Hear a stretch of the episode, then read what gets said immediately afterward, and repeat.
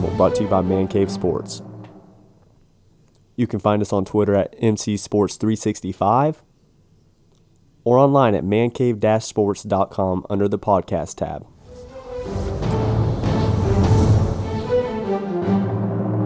Thanks for tuning in to the two man scramble today. Again, I'm Vaughn Small with my partner Alec Weeks.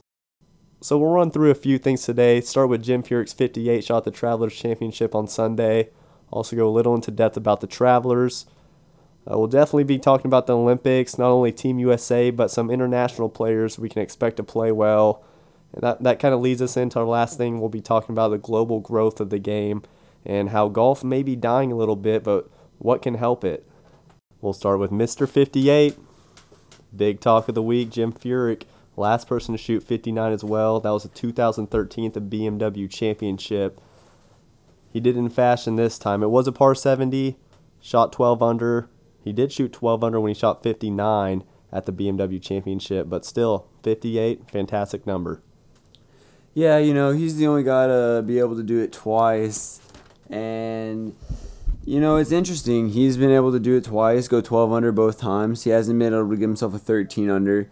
When I was watching, uh, I saw 59 and I was impressed. Or I saw 58, excuse me. I was impressed with that. But, you know, when you see that it's only a par 70 and it's a short course, I kind of, I almost took a little bit away from it in my head. But I thought to myself, don't let Mm. that, don't take anything away from it. You know, as old as he is and 58 and being able to do it twice, 12 under, that's something really impressive. It sure is, Alec. And you look at the six players to do so Jim Furyk, Stuart Appleby, Paul Goydos, David Duval, Chip Beck, and Al Geiberger. Uh, probably the most impressive in my mind was David Duval in 1999. Not only did he shoot 59 for the first time in eight years, he also did in fashion. He eagled the 18th hole, also came back to win the tournament. Uh, if you look it up, it was a very, very interesting 59 and very interesting tournament.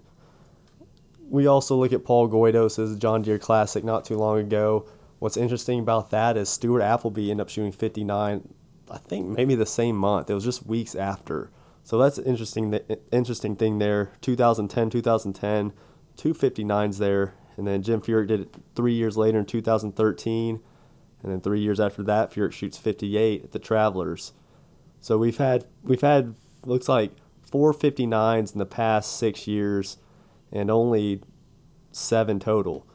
So I think we can kind of expect to see more of that and some more 59s coming. We see these young players coming in now. Uh, people like Justin Thomas, he ended up shooting, I think, 63, 62 the last round of the Travelers after Jim posted that 58. So we may see a lot of 59s in the n- near future. Yeah, you know, with the way the equipment is coming nowadays, the improvements in the equipment, we didn't see, or we saw three 59s from 1977 to 1999, and we've seen four since 2010. Mm-hmm. So clearly, clearly with new technology, the way that the courses are, if you play these older courses that used to need to be shorter back in the day, now they're not so short anymore, and so scores are lower, and you're showing that balls are being able to travel farther.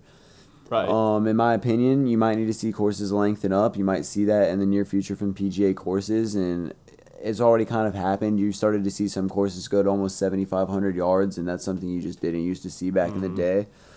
But in the end, you know, it's going to take something like that. And if the courses are shorter, players are going to dominate them. That, that's a very good point, Alec. I was talking to uh, one of my coworkers about that actually right when Jim did shoot the 58, and I was telling him I think they're going to start making big, tough courses in the near future.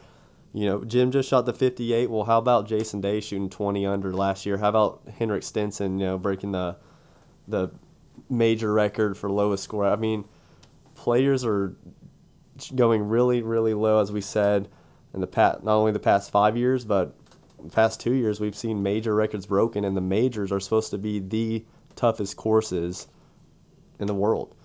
So expect a change like that, if you will. Let's let's uh, continue with Jim Furyk and the Travelers. Let's not forget the winner though, Russell Knox, 14 under, got up and down the last hole from the sand, made a good good 12 footer actually to avoid the playoff with Jerry Kelly, who we mentioned in the last podcast. Kind of wish Jerry would have pulled it out, but great playing from Russell Knox. Got a bit lucky there at the end. Number 15 with the new the new look as we talked in the last podcast as well. They removed the bunkers and sure enough on the last hole or on 15 the last day, hit one left, kicked left, and stayed up by about an inch or two, and it was about a three foot width of rough that was in between the water and the fairway. Yeah, you know, I think that's what they wanted to remove those bunkers for to try and bring that water more into play. And Almost did. you know, I think it's something that they were probably wishing that the new design would have came out for them because that's something where the bunker probably would have caught Right. that ball in the past. Right, would have been pretty cool. But in the end, you know, he got up, he got lucky, and a couple times he saved himself from right there near the water. And Yeah, again just- on again on 17. Yeah, he hit one, kind of let go of the club, and at first the announcer showed the ball, or the TV TV crew showed the ball. There was a ball an inch away from the water. I thought that was it at first. It ended up being a few feet up, but still, he did hit one pretty bad there and was up by a few feet. I believe he got up and down. Maybe not, because he ended up going the last hole. Again, got had a great up and down from the sand trap and got his second victory of the year. Last one was in China earlier in the year. Yeah, you know, he caught a couple breaks, and sometimes it that's what it takes to go ahead and win a tournament. Absolutely. And Russell Knox, he actually moved inside the top six or five in the FedEx Cup standings. He's having a really good year. He's been around for since about 2011, 2012 when he started to make a name for himself, and he's really improved over the last two years. And that's someone that Darren Darren Clarke, the European Ryder Cup captain, is definitely going to be looking at. Um, so great playing by Russell Knox. Congratulations to him. And uh, let's move on to the Team USA players who played the Travelers. Three out of the four, Alec. Um, you watched them a little bit in the first two rounds when they played together. They actually played together the first two rounds. Great wel- warm welcoming from the crowd. Crowd was chanting USA, USA as soon as they walked on the tee box, and they got a lot of love out there. Didn't really, no one finished in the top ten. It looks like out of the three, but still not bad playing. Yeah, Patrick Reed coming in tie 11th. Uh, that's about as close as you get there. He was debuting his USA bag, so maybe a little bit of good luck there. Um, Watson comes in at minus seven, uh, T25. Kuchar comes in at T17 at minus eight. And, you know, it was a good tournament for them. No one really played bad going into the Olympics. No one played great. So it's going to be interesting to see what comes up. Watson actually did leave Sunday right after the tournament finished and got himself to Rio. So he's been there since, I guess he arrived on Monday, Sunday night, Monday morning. Right. he's been there you- hanging out. Yeah, you might think he's exhausted. Uh, someone brought that up in one of his interviews. He, he told he told the reporter who asked him that he said, "Hey, I know what I signed up for, and this this is something I've dreamed of: playing in the Olympics, playing in these kind of events, you know, playing in the British PGA Olympics, almost back to back to back, really, probably all within six weeks. So this is something like he said he's dreamed for. He's ready, and I know that's kind of one of your favorites, Alec, because of that. One of your favorites at the, at the Olympics is Bubba Watson, just because he's so passionate, so ready to be there. Um, what else? What else can we talk about as Olympics do start today?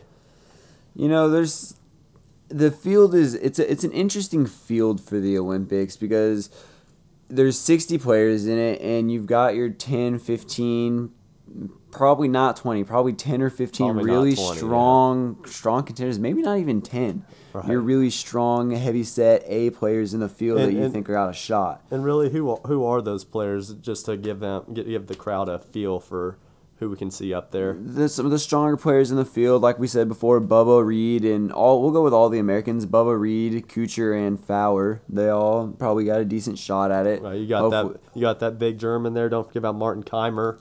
Yeah, and then we got another major, other major winners this year: Henrik Stenson and Danny Willett. So everyone's up there. Rose, Sergio Garcia. Those you know, are those probably our are strong eight, elite eight right there. Yeah, you've got your biggest names there, and then there's probably another solid ten or fifteen so people that could you know come in a top ten or maybe make a run at it or be there coming into the weekend. Who are some people you like out of that group? Well, you know, a name we didn't mention, Alec, that we have on this list, who I really like, is Jhonattan Vegas. He almost shot 59 two weeks ago with the Barbasol and then came to win the next week. So he that's, that was only two or three weeks ago. He's been playing very well. He's kind of a B kind of player that I like. Uh, you also can't go wrong with someone like Danny Lee, who's kind of up and down. You know, he can he can post a really low round. Uh, Em- Emiliano Grillo, even though he lost his clubs, played great at the PGA a couple weeks ago. Uh, David Lingmerth, another good player, who's won within the past two years. You know, we got a couple that I like. I like Cabrera Bello. He- I saw that he was playing in a practice round with a Brazilian lady that, you know, really knows the course. She played in a test run there when they were testing it out for the Olympics. So I'm sure he picked up some valuable information from her. And it seems like, you know, not that many people probably know the course as well as she did. It's a brand new course. She's played it several times, probably more than anybody in the field. Mm-hmm. So that'll probably help him out a little bit. I think he can put do ha- he can have a decent week this week, excuse me. And then Padraig Harrington, the old the old veteran. I Right. think, you know, this is something that he could be really good in. I don't know if he can make a run at it as far as winning goes, but I think he's going to be some of these stronger like second tier players in the field. Right. Um, let's go with let's flat out pick who we think are all going to get a medal. I'm going to go with um, my for sure medalist. I think you have to go with Henrik Stenson. I think he's a for sure top five log, uh, almost top three. It's pretty much the same deal there. So I think he does does get a medal. I also like Martin Kaymer. They're both guys who play really really well in majors, and this is like a major. You know, this is going to bring out major players. And you know, Martin Kaymer has not been playing well over the last two years, but he's shown up at the Players. He showed up at the British Open. Was playing pretty well last week at the PGA Championship. I think he'll show up. And if I had to go for my third, I'm gonna gonna kind of pick a guy out there, but I'm go with my boy Danny Lee. I don't I don't have any Americans in the top three. I sure hope they do, but I just think there's better players out there. You know, for me, for my medalists, I'm gonna go ahead and go go with Bubba Watson for one of them. I'm not necessarily thinking he's gonna win gold, but I think he can get himself on the medal podium. I think that means a lot to him, and I think he's a good enough player. He's made two cuts in a row, maybe not been playing great, but he's been there, not playing bad, so he can definitely get something done. I like your pick for Henrik. I like that a lot. He's been playing so solid at the British Open, getting himself the win there, and then playing solid at the PGA as well he's just all around a great player, a great ball striker, and I think that's something that you're going to need on this course. And then lastly, you can't really pick this guy to win it. Come on, are you crazy? But Sergio Garcia, he's always close. So surely I think he can find himself on the medal podium just Tell- his repetition for being close in big tournaments. Right. T- tell them your favorite our favorite quote about Sergio. We've Sergio's been on quotes saying that he feels like he should be playing for second place in the majors. So this isn't a major. Maybe he can go ahead and get himself a gold medal, but who knows? He, the big tournaments, he usually tends to show up without winning. So I feel like he can do that in this tournament. All right, good old Sergio. Gotta love him. I hope he plays well as well. Don't forget the winner in the Olympics, the winner of the gold medal gets exemption into all four of next year's majors. Right, that was something I was just about to say. Yes, again, winner does the winner of the Olympics gets an exemption in all four majors next year. One of the guys who's going to win probably already has an exemption to all four majors. Let's not lie, but a couple names out there, a couple no names, if you will. It, it it could be more motivation for those guys to maybe make a bigger name for themselves and get themselves in the major field. And maybe if you see a smaller guy winning it, that could be the reason why. A little extra motivation. Right. SSP Chawrasia, Anirban Lahiri, both from India. Yudai Kato from Japan. You know, many people like those, those are going to be these guys fighting for their exemptions. And it's interesting. They're from those smaller countries. It's good to see them coming into the game of golf and see that golf is gro- growing globally. Right, and that kind of brings me to a topic that you've been talking about a lot lately, Alec. Uh, global growth of the game and how the Olympics is going to help it. Not only how it's going to help it, but golf needs this help. And so, how important is this to the game of golf? Yeah, you know, well, Tiger's been gone. Nike comes out of golf selling equipment. It's interesting to see. I believe golf is kind of dwindling in America. And dwindling, I think, is a good word. I don't think it's dying, but the Tiger boom, I think, is gone. I think Tiger brought a lot of people into the game when he came in with him, and when he left, I think he took a lot of people with him. And so I Yep. think golf is gone back to the way it is. But with golf in the Olympics, I, at the same time, while this is happening in America, I think around the world, golf is a growing sport. In countries like India and China, I think it's doing very good. Like you see those two Indian golfers in the Olympic field, uh, SSP Chawrasia and Anirban Lahiri. Watch out for Anirban Lahiri, by the way. He's actually a pretty decent golfer out of India. He sure is. But you see more global growth in the game, and I think the PGA Tour is doing a good job to grow it. I think the World Golf Classics are doing a good job to grow it. I think golf in the Olympics, uh, for at least this Olympics and the next one, and I think it's just really good to see for our game. Right, Alec. And you mentioned some stats earlier while we were talking. Five percent of the golf world, five percent of golfers are less than thirty years old.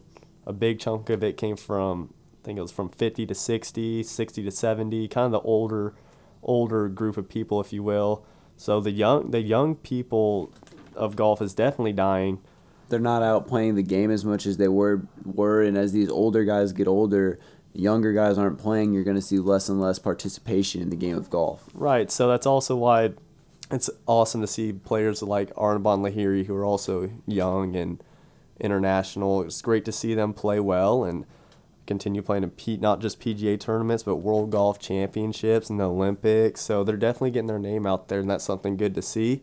And I hope it continues. While that's going on in Rio, back in the States, at the PGA Tour, they'll be playing the John Deere Classic at TPC Deer Run. And one of the smaller fielded names I tend to see every year. But you look at the past six years Steve Stricker, Zach Johnson, Jordan Spieth, all three have won it twice, actually, within the past six or seven years. So, although it is a smaller fielded, named tournament, we tend to see the bigger names take over and win them. Uh, some some other big names you can see there: Ryan Moore, Daniel Summerhays, Jon Rahm will be playing. Hey, Jordan Spieth got his first victory here in 2012, and after that he started to take off. This could be the place where Jon Rahm does it. Uh, Robert Streb will be playing. Patrick Rodgers, Keegan Bradley, Kevin Na, Gary Woodland, some of the other bigger names there. But Alec, that's going to be my bold prediction of the week. Jon Rahm gets his first victory. We saw Jordan Spieth do it here. Speaking of Jordan Spieth, the defending champion who won in 2015 will not be playing, but we will see some bigger some big names as I said, and it should be a good one. We will continue to talk more about the John Deere Classic next week. Thanks for listening to the Two Man Scramble brought to you by Man Cave Sports. Again, you can find us on Twitter at MC Sports 365 or online at mancave-sports.com under the podcast tab. Until next time. Later, guys.